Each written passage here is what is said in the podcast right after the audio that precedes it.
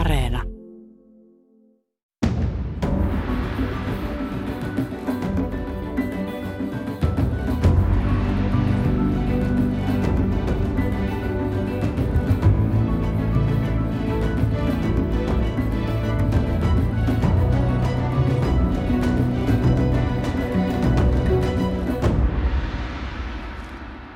Hyvää torstaista aamupäivää, hyvät kuuntelijat, ja nyt ollaan kuulkaa aivan upouudessa P1-studiossa.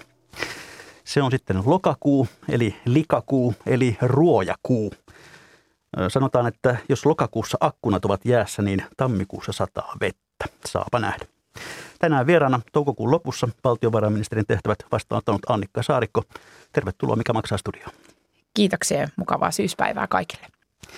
Niin meillä on ollut vanha perinne, että uusi valtiovarainministeri ensimmäisen budjettinsa tehtyään vierailee tässä ohjelmassa, ja tämä hyvä perinne jatkuu sitä. Kiitokset.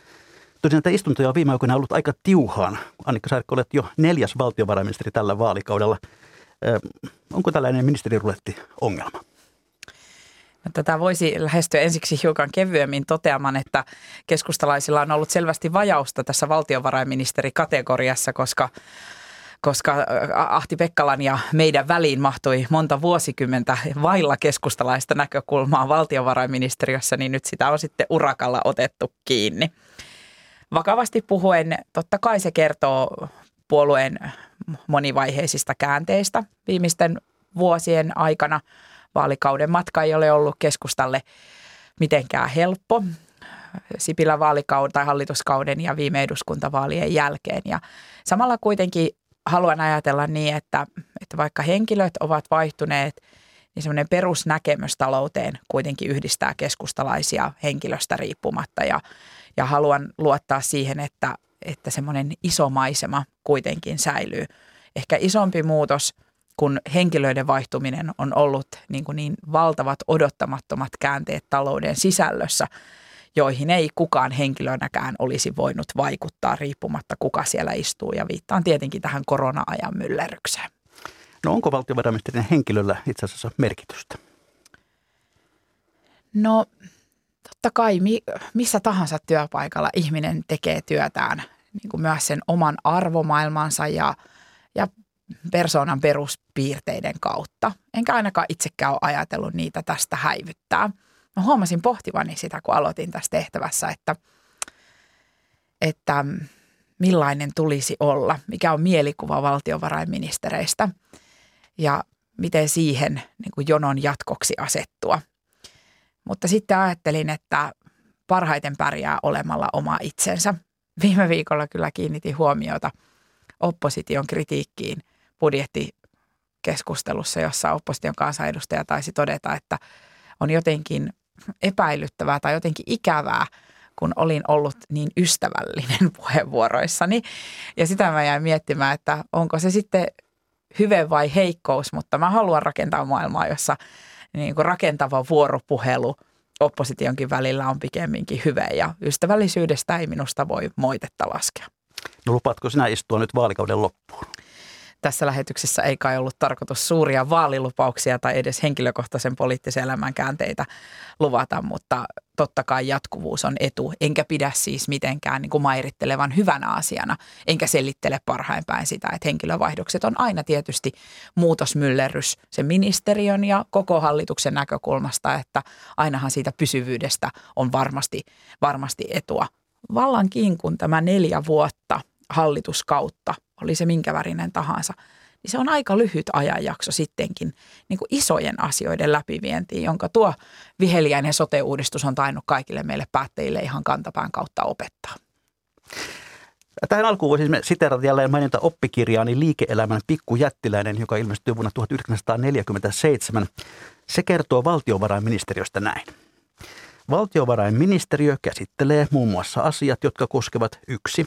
valtion tulo- ja menoarvion järjestämistä, 2. valtion rahastojen hoitoa, mikäli sitä ei ole uskottu jolkulle muulle ministeriölle, valtion tilinpitoa ja tilinpäätöstä sekä valtion tilien ja taloudenhoidon tarkastusta, valtion velkaa ja takuuta, mikäli niitä ei ole uskottu jollekin toiselle ministeriölle, verotusta, Suomen Pankkia, sitten täällä luotellaan osuuskassoja myöten kaikki pankkitahot, kuntien hallinnon valvonta, mainitaan valtion kiinteän ja irtaimen omaisuuden luettelo, ja tämä lista jatkuu vielä myöskin ulottumaan valtion viranhaltijoiden palkkoihin ja eläkkeisiin. Miltä tämmöinen kuvaus kuulostaa? No, mulle tuli mieleen, kun yritin omalle ekaluokkalaiselleni selittää budjettiriihiviikolla, kun tein pitkiä työpäiviä, että missä äiti on.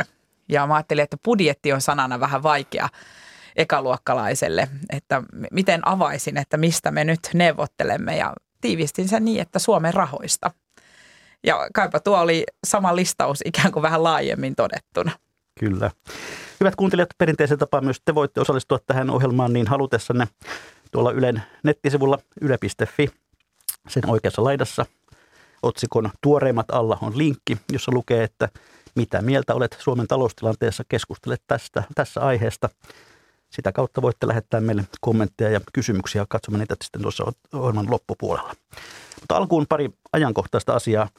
Tällä viikolla uutisten kärjessä ovat olleet nämä niin sanotut Pandora-paljastukset, jotka kertovat jälleen kerran muun muassa siitä, miten varakas väki käyttää veroparatiiseja aina vaan hyödykseen ja veroja välttääkseen.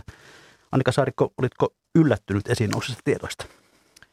No minusta tämä on niin kuin hyvä journalismin työnäyte.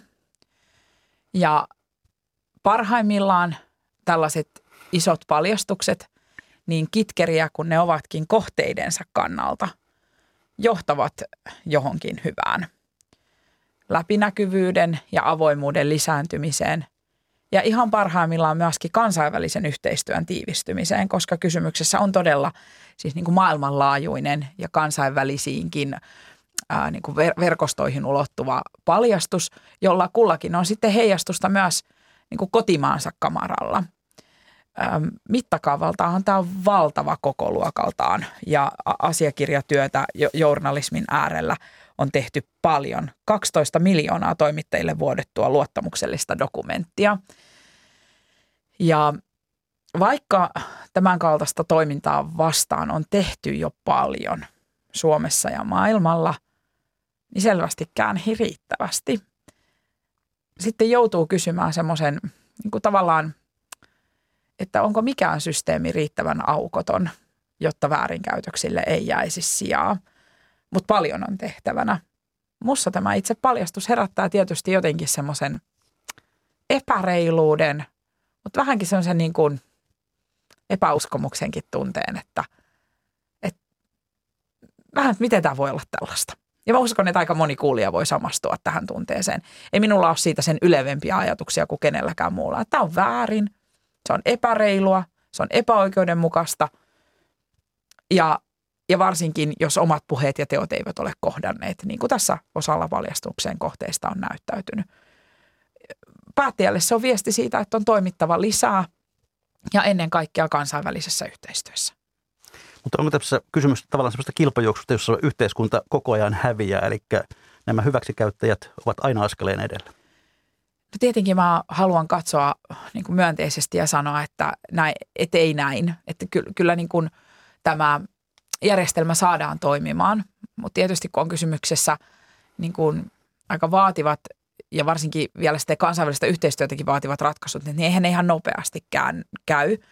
Ja totta kai joutuu kysymään ääneen sen, minkä vähän taisin sanoakin, että onko mikään järjestelmä riittävän aukoton, jos ihmiset haluavat niin kuin vetää välistä. Välistä vetämisestähän tässä on kysymys, ahneudesta. Siis ahneuden niin kuin, tavallaan perikuvasta. No toinen otsikossa pyörnyt asia on tämä poliisien määräraha. Se kuuluu se 30 miljoonaa, joka nyt ilmeisesti on sitten saatu budjettiin mukaan. Onko tässä tullut sellainen jokasyksyinen näytelmä, että aina poliisi huutaa, että nyt on liian vähän rahaa? No se on tosi monimutkainen asia ja kiva, jos mulla on tilaisuus siitä muutama sana tässä kuvata. Ensinnäkin, kun hallitus aloitti, niin me sitouduttiin siihen, että Suomessa poliisien määrää lisätään. Ja se tarkoittaa, että silloin myöskin määrärahoja lisätään, jotta voidaan palkata lisää väkeä. Ja näinhän on siis tapahtunut.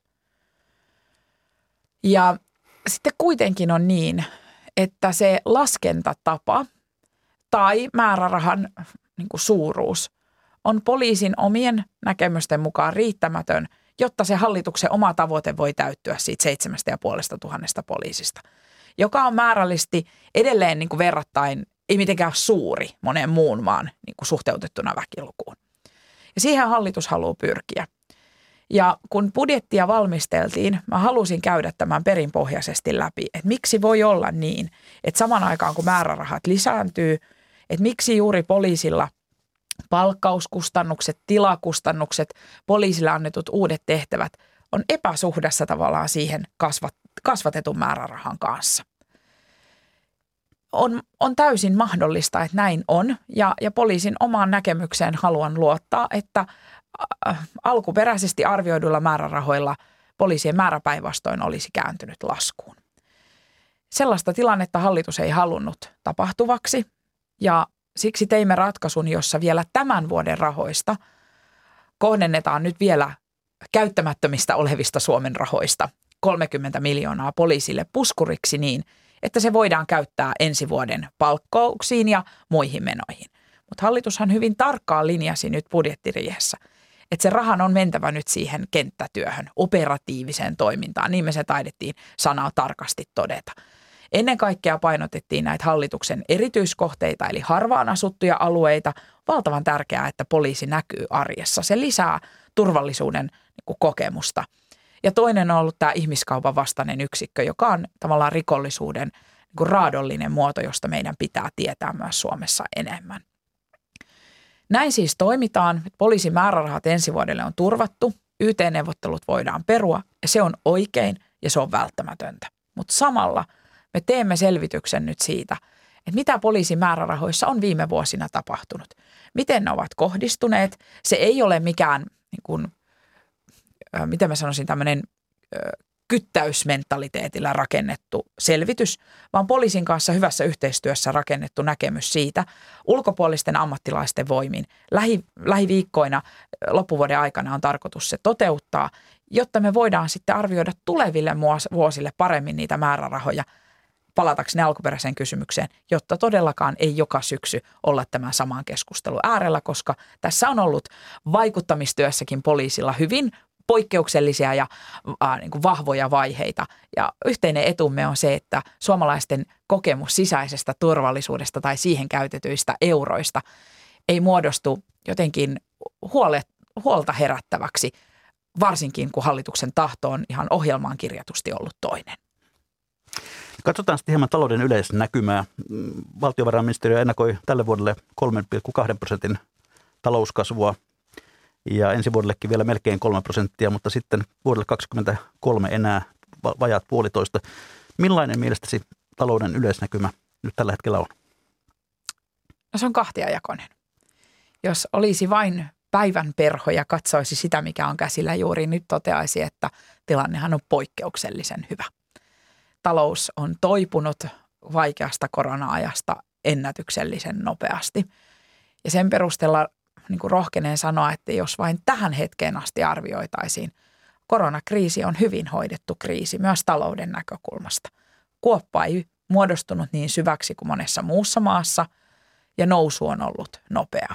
Siksi myöskin ne kasvuprosentit ei meillä ole niin huimia kuin joissain muissa maissa, kun se pudotuskaan ei ollut niin syvä. Mutta sitten kun taloutta on aina hyvä ajatella, ei vaan ensi viikkoa, vaan paljon pidemmällä syklillä. Pidemmällä aikavälillä meitä riivaa samat rakenteelliset ongelmat kuin Suomea pitkään on vaivanneet.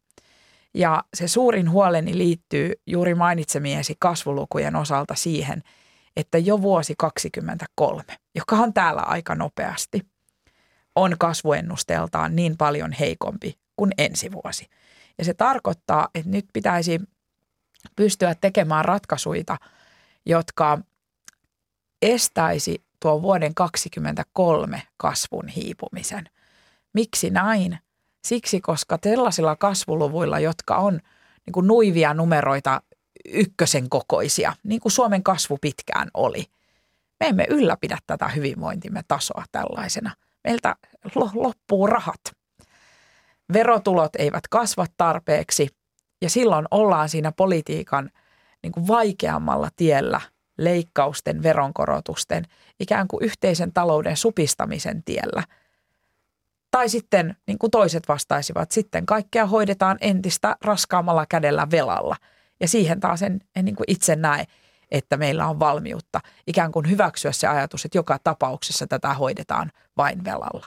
Sitä en voi väittää, että Suomen velkaantuminen yhdessä yössä pysäytettäisiin, mutta niin kuin tulevaisuusmaisema niin kuin useammalle vuodelle pitää olla velkaantumista vähentävä. Juuri niin kuin nyt suunta on vuoden 2021 ja ensi vuoden välillä merkittävä velkaantumisen pienentyminen, niin pitääkin olla, koska poikkeuksellinen korona-aika on toivottavasti nyt ohi ja palaamme kohti normaalia myös taloudenpidossa. No 9 vuotta tässä ohjelmassa olen kuunnellut puhetta siitä, että me tarvitsemme kipeästi rakennemuutoksia ja rakenneuudistuksia. On puhuttu työvoiman kohtaanto-ongelmasta ja tuntuu, että puhutaan ja vähän tapahtuu. Miksi? No sen arvion kiistän, että mitään ei olisi tapahtunut. Kyllähän Suomessa on tehty paljon uudistuksia, mutta osa niistä näkyy vasta aika pitkällä viiveellä. Ajatellen vaikka hallituksen poliittista päätöstä eläkeputken poistosta, joka muuten on myös ihan kivulias päätös monen suomalaisen kannalta. Se on poliittisesti päätetty, eduskunta käsittelee sen tämän vaalikauden aikana, mutta se astuu voimaan vasta vaiheittain. Se rakenteellinen uudistus ei auta siihen nopeaan tarpeeseen. Tai nyt valmisteilla oleva pohjoismainen työvoimamalli, joka on ikään kuin keppiä ja porkkanaa työttömälle, parempia palveluita, mutta myös velvoitetta työnhakuun. Tai erittäin kiinnostava projekti osatyökykyisten niin sanotusti valtionyhtiöstä, joka tukee heidän työllistymistään.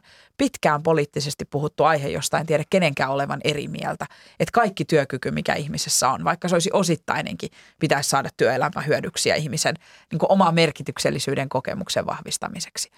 Mutta näiden vaikutukset ei näy yhdessä yössä. Puhumattakaan sitten, mitä edellisellä hallituskaudella rakenteita muutettiin vaikkapa työttömyysturva ääreltä. Mutta ehkä vain yksin niin kuin työttömyys- ja työllisyystoimien niin kuin äärellä ne muutokset eivät tapahdukaan, vaan rakenteellista uudistamista tarvitaan myös siinä, mikä sitä kasvua luo. Ja sitä kasvua luo satsaukset niin kuin sellaiseen niin kuin yrittäjyyteen, joka uskaltaa ottaa riskejä, uskaltaa ja osaa luoda uutta ja sitä kautta synnyttää myöskin työtä. Tarkoitan siis esimerkiksi panostuksia tutkimukseen ja kehitykseen, jossa me olemme niin kuin takamatkalla moneen muuhun maahan nähden. Eli ne rakenteelliset uudistukset eivät ole vain työmarkkinoiden uudistuksia, vaan myös tapa, jolla Suomi pääsee kasvun kyytiin myöskin asioilla, mitä Suomessa tehdään. Siksi osaamisen, koulutuksen, tutkimuksen, kehityksen teemat on myös osa niitä rakenteellisia uudistuksia. No maailmalla myöskin sellainen ilmiö kuin inflaatio on nostanut päätään. Yhdysvalloissa jopa päälle 5% ja Euroopassakin luvut ovat koholla. Suomessa viimeisen luku elokuussa 2,2. Pitäisikö inflaatiosta olla huolissa? Tämä aihe oli aivan tuoreeltaan vahvasti esillä, kun alkuviikon olin Luxemburgissa euroryhmässä ja ECOFINissa eli valtiovarainministerien neuvostokokouksessa. Se oli mielenkiintoinen keskustelu. Ehkä avaan sitä hiukan. Ennen kaikkea tätä lähestyttiin energiahintojen nousun kautta. Me Suomessa emme vielä ole tuon keskustelun myrskyn silmässä, emmekä sinne toivottavasti joudukaan, mutta Keski-Euroopan maat käyvät tällä hetkellä erittäin kuumaa keskustelua poliittisesti energiasta, sen valtavasti nousseista hinnoista ja toisaalta siitä seuranneesta niin kuin inflaatioriskistä. Lopputulema tuossa keskustelussa, jota siis käydään monissa Euroopan pöydissä nyt, energiaministereillä tietenkin etunenässä, me katsoimme sitä tästä inflaation näkökulmasta, oli ikään kuin nyt tarkkailuasetelma vielä toistaiseksi siihen, onko nämä muutokset esimerkiksi energiapolitiikan äärellä, joista tuo inflaatioheijastusriski kasvaa. Rakenteellisia muutoksia, jolloin tarvitaan siis reagointia yhdessä eurooppalaisittainkin, vai ovatko ne ohimeneviä ilmiöitä johtuen nyt tästä voimakkaan nopeasti lähteneestä talouskasvusta ja toisaalta myöskin sen, minkä tietää jokainen kesällä kotiinsa terassia rakentanut, niin kuin vaikka minäkin puolisoni kanssa, mitä tavarahinta on noussut, siis raaka-ainekustannukset ovat nousseet ja saati kun se kertaantuu moninkertaisesti vaikkapa teollisuudessa. Eli kun kysyntä on yhtäkkiä lujaa, riski kasvaa, mutta vielä sellaista niin kuin pysyvää huolta erityisesti tämä energiakeskustelun myötä eurooppalaisittain ei vielä tunnistettu energian osalta, jonka epäilen olevan tämän seuraavien kuukausien tärkeimpiä aiheita eurooppalaisittain. Keskeisin vaikutin on se, millainen talvi on edessä. Kuinka kylmä ja kuinka paljon silloin energiaa tullaan tarvitsemaan. Ja huomasin sen keskustelun aikana miettiväni kyllä paljolti sitä, että koronakriisistä juuri olemme selviämässä ja hännät on vieläkin läsnä. Ja talouskasvu on vauhdikasta. Olisi perin onnetonta päätyä niin kuin seuraavaan kriisiin, joka olisi toki luonteeltaan täysin erilainen, mutta tällä on heijastuksia myös kotitalouksiin. Ja siitä ne kollegat Keski-Euroopassa juuri nyt ovatkin huolissaan. Miten ihmiset reagoivat, jos hintojen nousut ovat 10% lämmitys- ja sähkölaskuissa, koska reagointi erityisesti kaikkein heikommassa asemassa olevien kannalta on oikeutettua. Hyvät kuuntelijat, kuuntelette ohjelmaa Mikä maksaa?, jossa on vieraana tällä kertaa valtiovarainministeri Annika Saarikko. Puhutaan sitten tuosta Saarikon ensimmäisestä budjetista. Mihin olet erityisen tyytyväinen siinä esityksessä? No siihen, että se on kohti normaaliaikoja kulkeva budjetti. Ja tarkoitan tällä sitä, että vuosi sitten, kun aloitin keskustan puheenjohtajana ja hallituksen johtoviisikko niitä viimeisimpiä ratkaisuja hioi budjettiin tälle vuodelle. Sitä kaikkea tehtiin valtavan epävarmuuden vallitessa. Me jo silloin tiesimme, että edessä on uusi koronatalvi, vaikka kesä 2020kin oli ollut helpompaa aikaa. Ja silloinkin me sittenkin arvioimme mittakaavan alakanttiin esimerkiksi yritystukien ja koronakustannusten äärellä. Ja fokus oli vahvasti niin kuin taudinhoidossa ja siihen liittyvissä taloudellisissa seuraamuksissa. Nyt saatoimme katsoa eteenpäin ja ehkä niin kuin pari sellaista havaintoa juuri tästä. Ajattelin, että tämä oli murroskohdan budjetti. On ensinnäkin se, että tämä oli niin kuin mahdollisuus palauttaa politiikan mittakaava oikeaksi. Kun korona-aikana jouduttiin toimimaan niin, että katsottiin ensiksi, että mitä on pakollista hoitaa ja ehkä varmuuden vuoksikin hoidettiin asioita välttääksemme talouden kuoppaa ja onnistuimme. Esimerkiksi työllisyydessä näkyy nyt se yritysten tekohengittävä tuki ajan yli. Ja sitten ruvettiin miettimään, että no tähän tarvitaan sitten rahat jostakin. Ja nyt palattiin ikään kuin siihen normaaliin päiväjärjestykseen, että katsottiin, mitä on kehyksessä sovittu ikään kuin talouden raamiksi, minkä verran allokoidaan rahaa mihinkäkin aiheeseen. Ja sitten se pieni jakamaton varaus, mille ei ollut vielä poliittista kotipesää kullekin eurolle, niin se mittakaava palasi niin kuin oikeaan suhteeseen ja jaettiin vain se, mitä oli, eikä päinvastoin niin kuin korona-aikana jouduttiin tekemään. Eli normaali aikoja kohti menevä. Toinen niin kuin näkökulma on mittakaava. Korona-aikana kaikessa puhuttiin miljoonista, sadoista miljoonista. Lisätalousarviot oli miljardimittakaavaa. Vieläkin koronan hännät näkyvät tämän vuoden aikana vastaavasti. Mutta nyt niin kuin politiikan euromääräinen mittakaava alkaa palata oikeaan koko luokkaan ja myöskin aikajänne.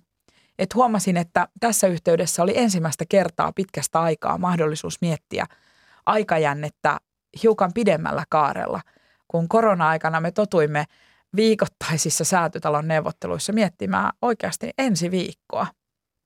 Mitä tehdään ensi viikolla, että nämä asiat pysyvät jotenkin reilassa ja ihmisten terveys ja elämä suojeltuna. Nyt saatoimme palauttaa politiikkaa oikean mittakaavan sekä ajassa että euroissa. Se oli minusta tosi tärkeää. Ja yksittäisinä asioina nostan esiin ehkä muutamia. Koronan jälkeinen aika näkyy siinä, että yhä kohdistamme satsauksia paljon lapsiin ja nuoriin. Uutena asiana, joka näkyy myös budjetissa, on perhevapaa-uudistus, rakenteellinen uudistus, mutta ennen kaikkea perhepoliittisista lähtökohdista.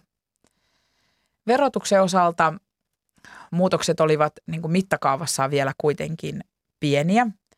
Mutta samalla se oli myös hyvä summaus tähänastisesta veropolitiikasta, jossa olemme tehneet paljon verotusta kiristäviä toimia, mutta pitäneet kiinni siitä, että yrittäjien verotusta ei ole kiristetty, eikä ansiotuloverotusta ole kiristetty.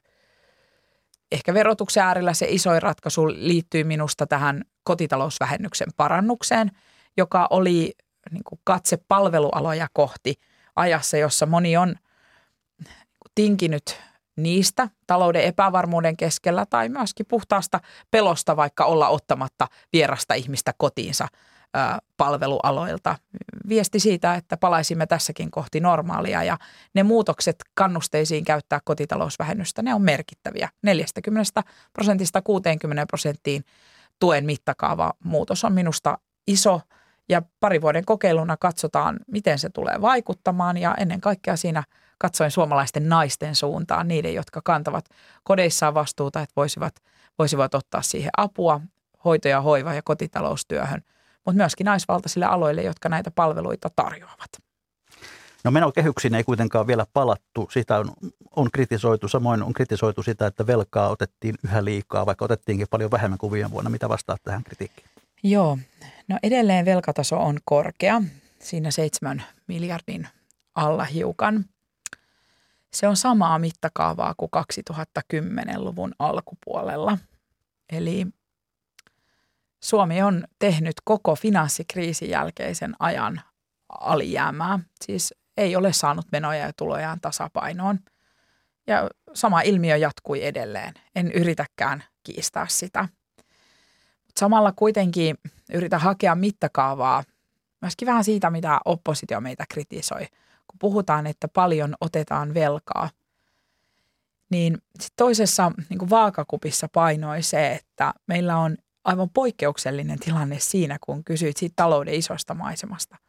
Kotitaloudet, eli sinä ja minä, me suomalaiset, luotamme talouteen, omaan ja Suomen talouteen historiallisen paljon juuri nyt. Mä oon paljon miettinyt sitä, miten niin valtava voimavara se on, koska talous on myös niin luottamusta ja uskoa tulevaan, jotta investoi, jotta laittaa rahaa liikkeelle, jotta säästöjään purkaa kotitalous ja lähtee matkalle tai ostaa uuden sohvan. Saati, jos yritys miettii, että rakennammeko uuden tehdashallin, investoimmeko uuteen laitteeseen, palkkaammeko lisää väkeä. Sillä luottamuksella, joka näkyy myös teollisuudessa, jopa palvelualuilla koronan jälkeen, saati kotitalouksilla. Se on valtava voimavara. Miten siihen olisi vaikuttanut niin merkittävät leikkaukset vielä tässä korona-ajan niin jälkimainingeissa, joita nyt elämme. Eli tämän luottamuksen kanssa pitää käsitellä sitä, niin kuin, se on hauras ja sitä pitää käsitellä varoen.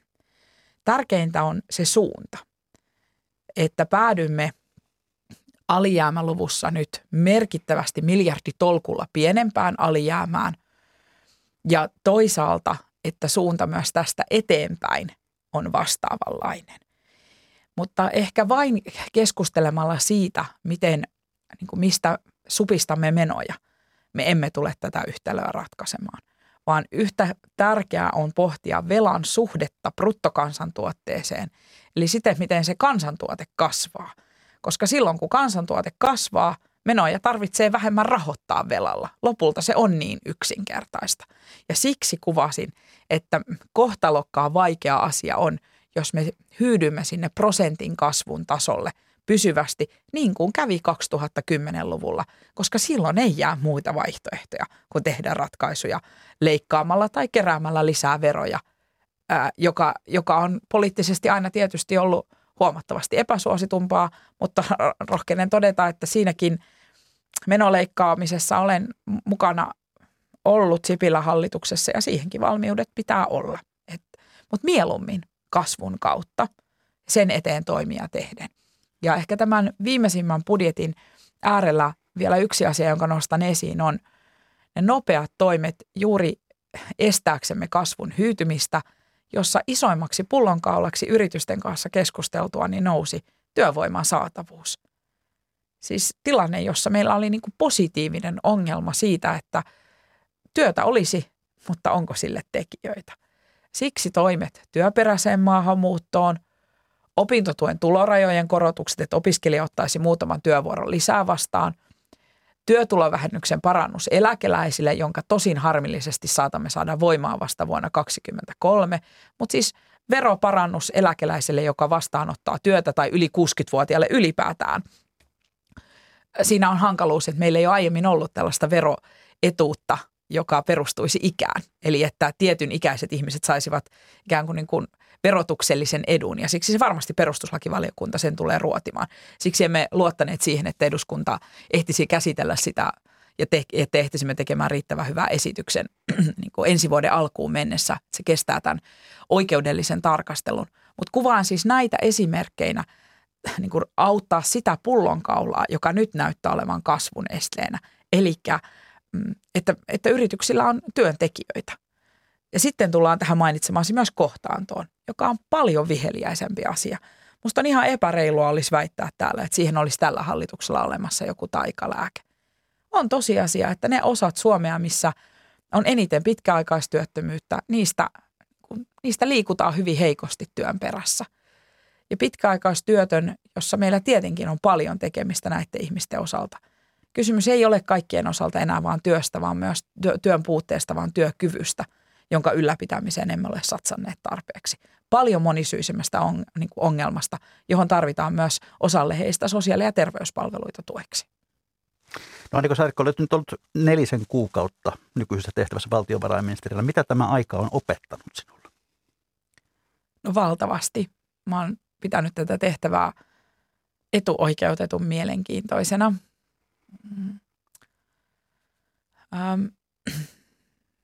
Ehkä tavallaan sen, joka kuulostaa niin itsestään selvältä, että talous liittyy kaikkeen.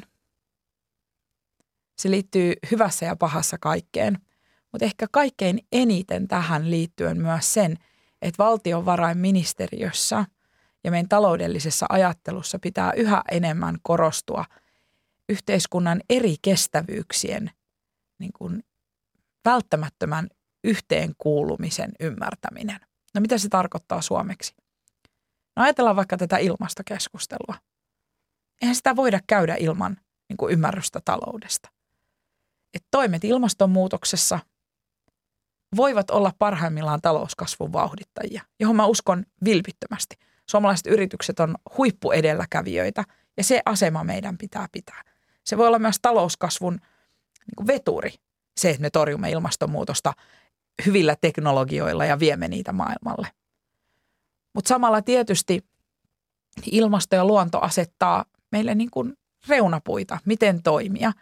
Ja talous liittyy siihen erityisesti periaatteellisesti, etenemmekö ikään kuin kepin vai porkkanan kautta ilmastonmuutoksen torjunnassa. Kannustamalla vaikkapa nyt tämä öljylämmitysten muutostuki kotitalouksille. Vapaaehtoinen muutos, siihen saa yhteiskunnalta rahaa. Se on kannustin. Ja sitten on toisenlaisia poliittisia ajatuksia, että korotetaan vaikkapa lämmityspolttoaineiden veroja ja sitä kautta kannustetaan, että ei näitä kannata enää kenenkään tällaisilla muodoilla kotejaan lämmittää. Itse valitsen tämän ensimmäisen, mutta se vaatii euroja juuri nyt, jotta muutos voi tapahtua. Eli ilmaston kestävyys, talouden kestävyys. Ja tähän liittyy tähän niin kuin mun kolmion kestävyyksistä myös sitten niin kuin ihminen, luonto ja talous. Ja siksi esimerkiksi olen halunnut korostaa paljon väestöpolitiikan merkitystä. Että mitä olen koittanut oppia ikään kuin näiden yhteenliittymää. Ja väestöpolitiikka ei ole mitään mieltä, ellei tähän maahan synny lapsia. Eikä ole mitään mieltä, jos on avoimia työpaikkoja, ellei niille löydy tekijöitä. Siis meidän väestö pitkällä ja lyhyellä aikavälillä. Työvoima. Sillä on hirmuinen merkitys. Ja näillä ikäluokilla esimerkiksi, jotka syntyy historiallisen pieninä tällä vuosikymmenellä tai menneellä vuosikymmenellä, meillä on varaa yhtäkään nuorta tiputtaa osattomuuteen, koska se on kaikki pois työvoimasta, veronmaksusta, puhumattakaan se inhimillisestä puolesta. Eli on valtava merkitys taloudelle, minkälainen väestö meillä on, mikä osa siitä on niin kuin kykenevä työvoimaksi, kuinka paljon sitä väestöä on. Ja mistä pystymme nopeasti ratkomaan tätä työvoimapulaa, jossa on katsottava työvoimaan, joka tarvitsemme ulkomailta. Eli tämmöinen ihmisen ja luonnon ja talouden kestävyyden kolmio on se, jonka kanssa haluan oppia lisää. No puhutaanpa sitten siitä kuuluisesta julkisesta velasta. Vuonna 1990 ennen suurta lamaamme Suomen valtion velka oli euroiksi muutettuna noin 9,5 miljardia euroa, eli 10% bruttokansantuotteesta. Ensi vuonna sen arvellaan olevan 145 miljardia euroa. Onko meillä enää koskaan paluuta vuoden 90 velkatasoon? Tähän liittyy äsken mainitsemani väestö. Vaikka me tekisimme minkälaisia reivauksia valtion taloudessa, sitä tosiseikkaa me emme muuta, että väestömme ikääntyy ja otamme tässä niin kuin eurooppalaisittain itsemme vähän kuin koelaboratorioksi sille, miten vanhenevan väestön ja vähenevän työikäisen väestön yhtälö todella onnistuu. Ja sitä hankaloittaa vielä se, että edes tulevaisuusnäky ei ole tässä suhteessa kovin ruusuinen katsoen sitä syntyvyyden pitkään laskun käyrää. Siksi olen iloinnut niin paljon, että nyt se lasku pysähtyy ja pikemminkin pientä nousua havaittavissa. Eli tavallaan sellaiseen yhteiskuntamalliin, jossa väestön huoltosuhdepyramidi, niin kuin sitä hienosti sanotaan, on niin kuin oikea mittasuhteeltaan, niin sellaiseen ei ole lyhyellä aikavälillä paluuta. Ja se tulee tekemään julkisen talouden yhtälöstä erittäin vaikean. Siksi ei vain jo esiin nostamani työn tekemisen määrä ja työntekijöiden saatavuus, vaan myös tuottavuus, siis se millä tavalla täällä työtä tehdään. Ja myöskin osaaminen, joka on pienen kansan ehkä niin kuin ainut erityisvahvuus satsata siihen, että meillä on omaa osaamista, kestävä luonnonvarojen käyttö. Tällaiset tekijät voi edesauttaa, että se yhtälö olisi hiukan helpompi, mutta helppoa siitä ei tehdä millään. Ja siksi tavallaan se epäsuhta, joka meille on päässyt syntymään tässä velkaantumiskehityksessä, sen korjaaminen on todella vaikeaa, mutta ei sillä tavalla mahdotonta, koska Sipilän hallituskauden lopulla mehän pääsimme talouskasvuun kiinni ja meidän kilpailukyky parani tavalla, jossa myöskin näiden julkisten menojen leikkaamisen yhtälönä, joka oli poliittisesti ihan mahdottoman vaikea toteuttaa. Ja myöskin keskusta maksoi siitä kovaa hintaa vaaleissa. Silloinhan ne menot ja tulot olivat likipitään tasapainossa. Eli se on mahdollista, mutta se edellyttää myös niin kuin maailmantalouden hyviä suhdanteita ja muuttuu joka hetki vaikeammaksi niin kauan kuin meidän huoltosuhde juuri nyt on tämä. Ja sitten mä haluan korostaa, että tämä ei tarkoita, että olisi jotenkin niin kuin jonkun syy, että voi kun näitä vanhuksia pitää hoitaa. Päinvastoin, sehän on kunnia-asia. Me ollaan sitouduttu siihen, että tämä on hyvinvointimalliin perustuva pohjoismainen yhteiskunta, jossa ihmisestä pidetään huolta. Silloinkin, kun hän ei ole tuottava kansalainen, vaan tarvitsee apua. Ja siitä periaatteesta haluan pitää kiinni, mutta totta ihmeessä mä oon monta kertaa miettinyt, että jääkö mun sukupolven päättäjien tehtäväksi jotenkin ikään kuin kertoa vaan, että mikä kaikki enää ei ole mahdollista, koska meillä ei ole siihen ja siihen rahaa. Hyvinvointivaltion tai hyvinvointiyhteiskunnan, niin kuin mieluummin kutsun, uudistaminen on huomattavasti innostavampi tehtävä kuin sen näivettäminen. Ja silloin tullaankin siihen, että sen sijaan, että me katsotaan niin kuin yksittäistä velkalukua, josta olen huolissani ja jaan sen suomalaisten huolen, pitäisi myös yhdessä miettiä, mistä tämä maa isosti haaveilee. Että mitkä on ne niin kuin uudet isot tavoitteet, mihin tämä kohti me mennään, josta voi syntyä myös sitten talouskasvun vetureita, semmoisia ajureita, johon suuntaan Suomea viedään. Että minun sukupolveni tehtäväksi ei jäisi vain varjella olemassa olevaa hyvää. Pitää kiinni siitä, mikä on hyvää, mutta muuttaa se, mikä on välttämätöntä. Kuulostaa ehkä vähän ihanteelliselta. Mä olen paljon pohtinut sitä, että kun tämä koko Euroopan riski on olla vähän näivettymisen kierteessä, että mistä syntyy ne uudet isot tavoitteet.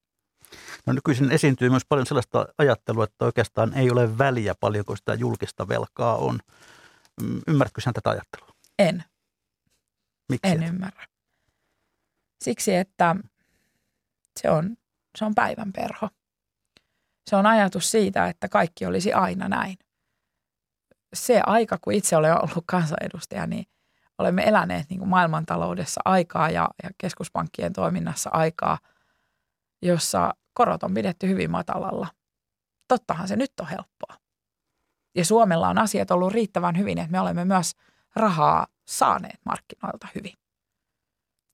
Siksi tämä velkaantuminen, mikä korona-aikanakin tuli, me kestämme sen kyllä.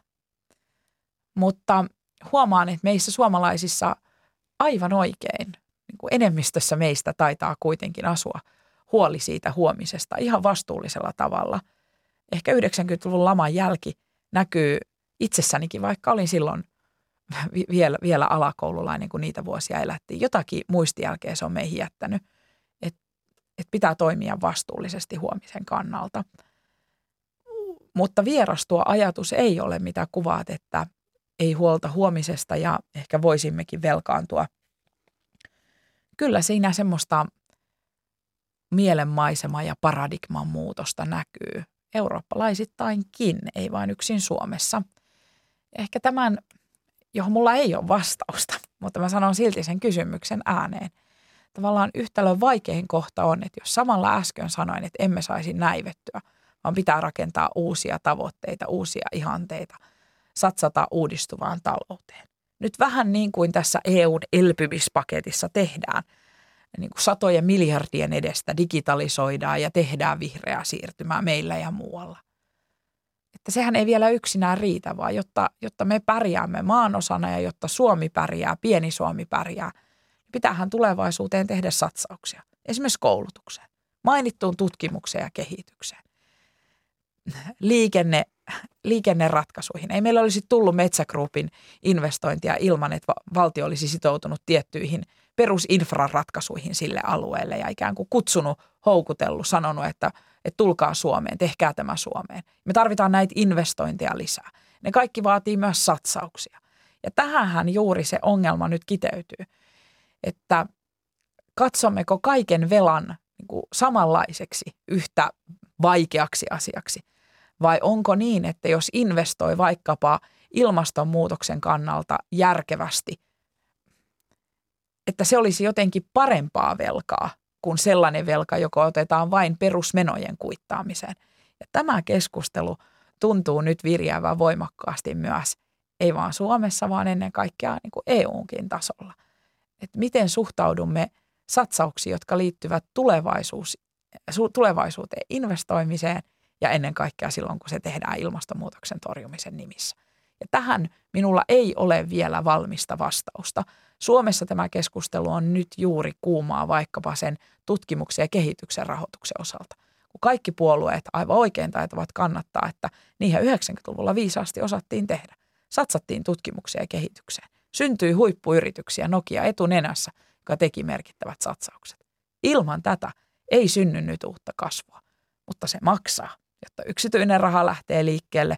Valtion pitää satsata tieteeseen, tutkimukseen. Ja jos se halutaan tehdä, se on satojen miljoonien kysymys. Ja se on joko jostain pois, sen eteen myydään valtion nykyistä omaisuutta, tai sitten katsotaan, että se on velkaa, joka kannattaa ottaa. Ja tämä keskustelu käy nyt parlamentaarisessa työryhmässä varmasti kuumana ja tuloksia pitäisi tulla ennen joulua. No tuossa jo EU mainittiin ja meillähän on EU:ssa niin sanottu vakaus- ja kasvusopimus, joka taitaa olla aika lailla niin kuin jo lähestulkoon hupipaperi. Sen mukaan siis 60% tuotteesta sen päälle, sitä enempää velkaa ei saisi olla, huomattava osa EU-maista jo ylittää sen runsaasti. Onko tällä sopimuksella tulevaisuutta vai jääkö se esimerkiksi kuolleeksi kirjaimeksi? On sillä tulevaisuutta, sillä pitää olla. Mä vertaan sitä, vähän niin kuin liittyy taas näihin kestävyyksiin.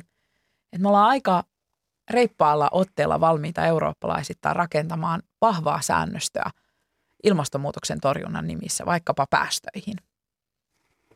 Pikemminkin voisi sanoa, että aika vahvaakin byrokratiaa on Brysselistä nyt ehdotettu ja sitä kansallisesti juuri mietimme. Viitaten nyt vaikkapa Suomen metsiin.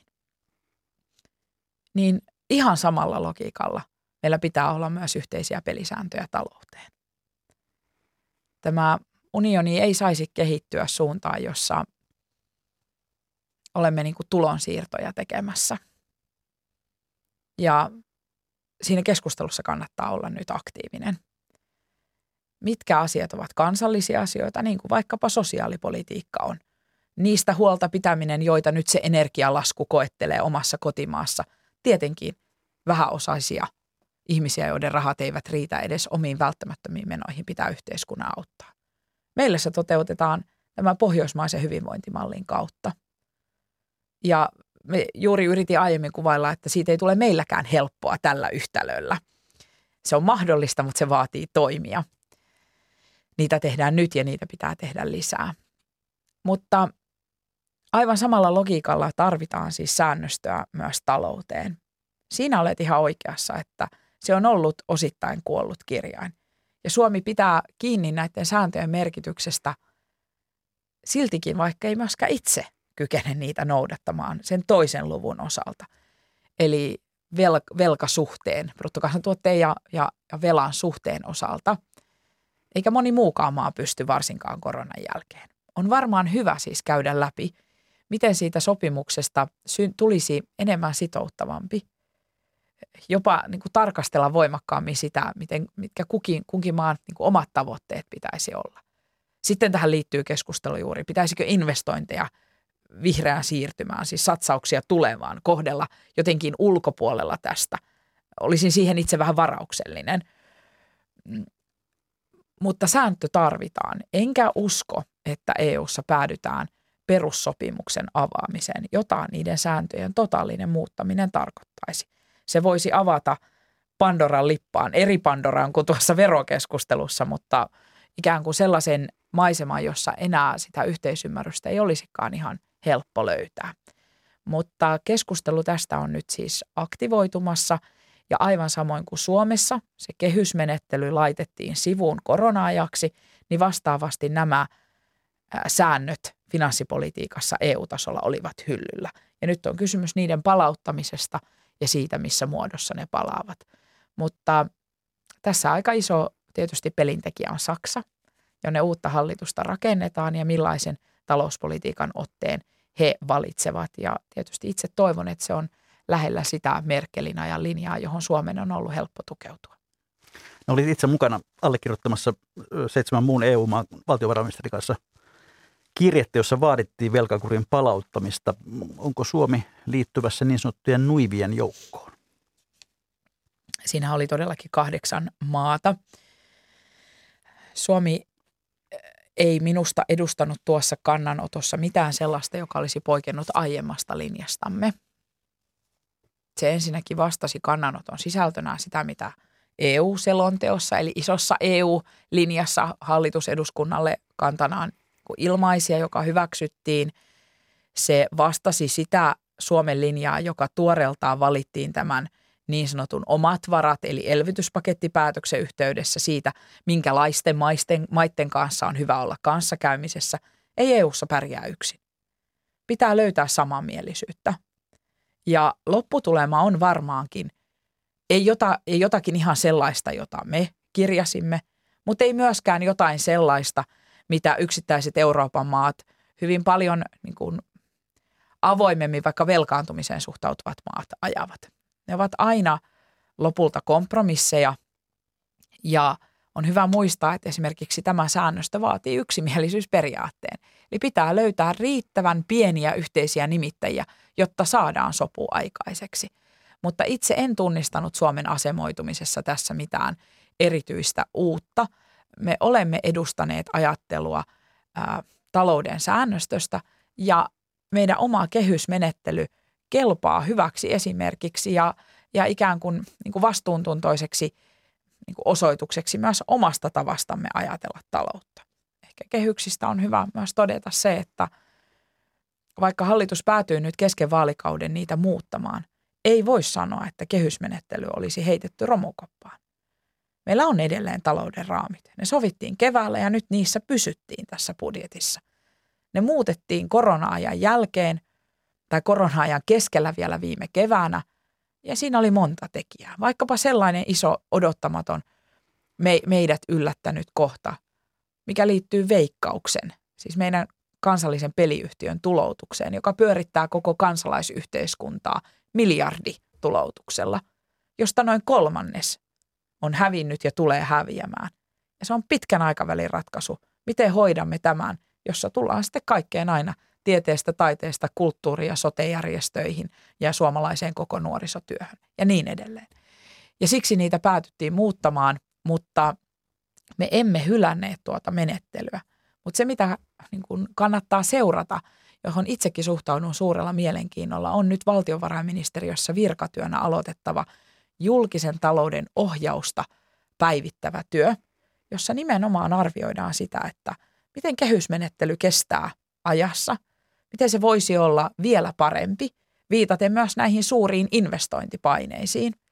Ja ennen kaikkea myös siihen, että me olemme juuri perustamassa vuoden kuluttua Suomeen kokonaisen uuden hallinnon tason alueet, jotka lähtevät pyörittämään sosiaali-, terveys- ja pelastustoimen palveluita ja hallinnoivat noin 20 miljardia yhteisiä varojamme, mikä on ohjaus valtion ja näiden välillä myös talouden näkökulmasta, puhumattakaan sitten tästä valtiontalouden omasta isosta maisemasta, jossa kehysmenettelyn merkitystä kyllä haluan puolustaa. No, elämme toivossa, että korona on jossakin vaiheessa voitettu kanta.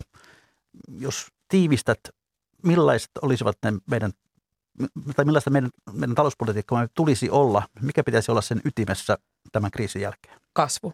Yksiselitteisesti kasvu. Ja olen ollut havaitsevinani, että aina tässä kohtaa niin kuin, ikään kuin hartiat vähän lysähtää, että no niin, mutta entä jos me emme sitten onnistu siinä? Mutta entäpä jos me sittenkin onnistuisimme siinä? 2010-luvun esimerkki ei ole vahva. 90-luvun laman jälkeen taas kykenimme nousemaan. Ja siksi korostan sitä niin kuin uuden luomista ja tulevaisuuteen investoimista, jonka tekee meille ennen kaikkea yritykset. Tänne rantautuvat yritykset maailmalta tai suomalaiset yritykset. Huolestuttava luku on se, miten vähän suomalaisilla yrityksillä on kasvuhalukkuutta, koska sillä sitä talouskasvua myös niin kuin kansantalouden näkökulmasta saadaan, jos yrityksillä on kasvuhakuisuutta. Ja sitä luottamusta haluaisin osaltani olla lisäämässä yrityksiin, koska se luottamusvakaus ja ennustettavuus on se, mitä moni meiltä nyt eniten odottaa. Että välttäisimme poliittisen tempoilun, joka on aika tyypillistä tälle ajalle, kun rytmi on kova ja kiivas ja väittelyt aika ääripäisiä. Että mitä vähemmän tempoilisimme, mitä enemmän olisimme ennustettavia, sitä enemmän uskallettaisiin luottaa huomiseen myös siellä, jossa satsauksia pitäisi tehdä, eli vaikkapa meidän laajassa yrityskentässä, ja siitä syntyisi kasvu. Se on keskeisin viesti. Pikainen vilkaisu tuonne yleisökeskusteluun siellä. Ehdotetaan, että tätä eläkeläisten työhönpaluuta pitäisi jopa kiirehtiä, että saataisiin työvoimapulaa helpottamaan. Ja sitten kysytään aivan konkreettinen kysymys tähän, tiivis vastaus. Voiko EU-elvytysrahaa käyttää huonossa kunnossa olevien maakuntien, esimerkiksi Pohjois-Savon tiestön kunnostamiseen? Eläkeläisten työhön kannustamisesta samaa mieltä. Ruotsin esimerkkiä kannattaa seurata. Se on ollut erittäin kiinnostava. Se ei ole elvytyspaketti siinä mielessä, että rahaa olemassa olevaa, vaan se on taloutta uudistava paketti. Ja tämä helähdys kertoo sen, että olemme siinä kohtaa lähetystä, että olisi legendaaristen viikon talousvinkkien ja talousviisauksien aika. Annika Saarikko, mitä vinkkaisit tai viisastelisit kuuntelijoidemme iloksi? No, pari tiivistä vinkkiä. Mainitsinkin jo tuossa tuon kotitalousvähennyksen, joka nyt paranee ja tulee yhä kannustavammaksi. Käyttäkää, hyvät suomalaiset, sitä hyväksi. Nähkää se satsauksena suomalaiseen kasvuun ja yrittäjyyteen, työllistämiseen ja lisätkää sillä omaa hyvinvointianne, jos oma talous siihen antaa myöten. Se on myös tulevaisuuden kannalta järkevämpää satsata aineettomaan palveluun kuin tavaraan. Ja toinen, pienten lasten äitinä, kierrättäkää. Meilläkin lapset saavat kaveriperheeltä talvihaalarit, ne kestävät monta talvea. Se on järkevää taloudenpidon kannalta, mutta myöskin tämän tavaramaailman kannalta. Viikon yleisövinkin on lähettänyt nimimerkki Hagavaka ja hän pohtii näin. Usein kuulee sanottavan, että raha se on kaiken pahan alku ja juuri. No, sanoisinpa, että rahan puute se vasta onkin. Kiitoksia Annika Saarikko ja hyvät kuuntelijat, muistutan tässä. Teidän joukossa on varmasti paljon myöskin näitä itse asiassa kuultuna ohjelman ystäviä. Tänä iltana TV1 on jälleen uusi jakso, jossa tavataan näyttelijä Anja Pohjola. Mutta mikä maksaa, sitä me ihmettelemme jälleen viikon kuluttua. Kiitoksia.